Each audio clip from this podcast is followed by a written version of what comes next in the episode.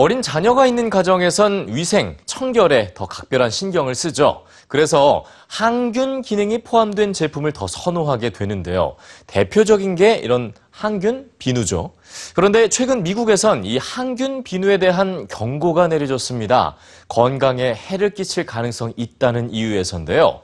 뉴스지 오늘은 항균 비누를 비롯한 다양한 항균 생활용품들의 안전성을 살펴봤습니다. 욕실엔 온 가족이 사용하는 다양한 비누들이 있죠. 어린아이들의 경우엔 쓰기 편한 펌핑식 항균 핸드워시를 많이 사용하는데요. 유해균 99.9% 제거로 상징되는 강력한 항균 기능. 이 항균이라는 두 글자가 정말 우리 몸을 더 깨끗하고 더 안전하게 지켜줄까요? 항균 기능을 내세우는 이른바 항균 비누엔 강력한 화학 살균 성분이 추가됩니다. 대표적인 물질은 액체 형태의 항균 비누에 들어있는 트리클로산과 고체 형태의 비누에 포함된 트리클로카반인데요. 이 화학 물질들은 꾸준히 논란의 대상이었습니다. 일반 비누와 비교해 항균 효과가 없을 뿐더러 장기간 사용했을 때 면역 체계에 심각한 이상이 초래될 수 있다는 연구도 발표된 바 있죠. 그럼에도 불구하고 항균이라는 이름을 단 비누와 세정제는 잘 팔려나갔죠.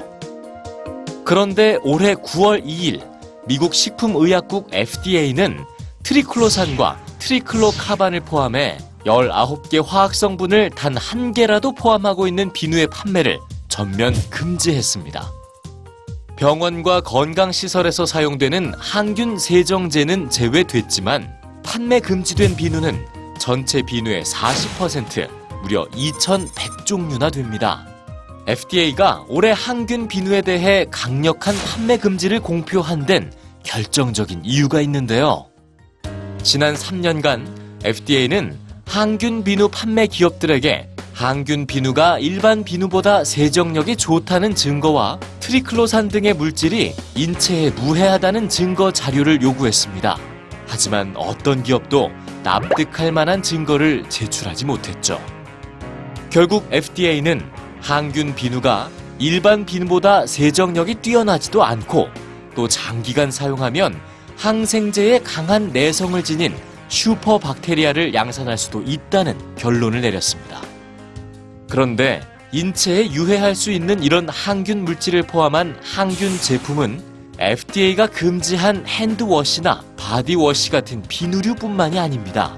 물티슈, 침구, 의류, 장난감, 컴퓨터 키보드와 가구에 이르기까지 항균 기능을 자랑하는 제품들은 어디서나 흔히 볼 수 있죠. 유해성 논란에도 여전히 어디서나 쉽게 사용되고 또 구입할 수 있는 항균 제품. 그런데 반드시 써야만 하는 꼭 필요한 제품일까요? 결국 구매하지 않고 또 스스로 사용을 피하는 것이 소비자가 실천할 수 있는 최선의 예방법일 것 같습니다.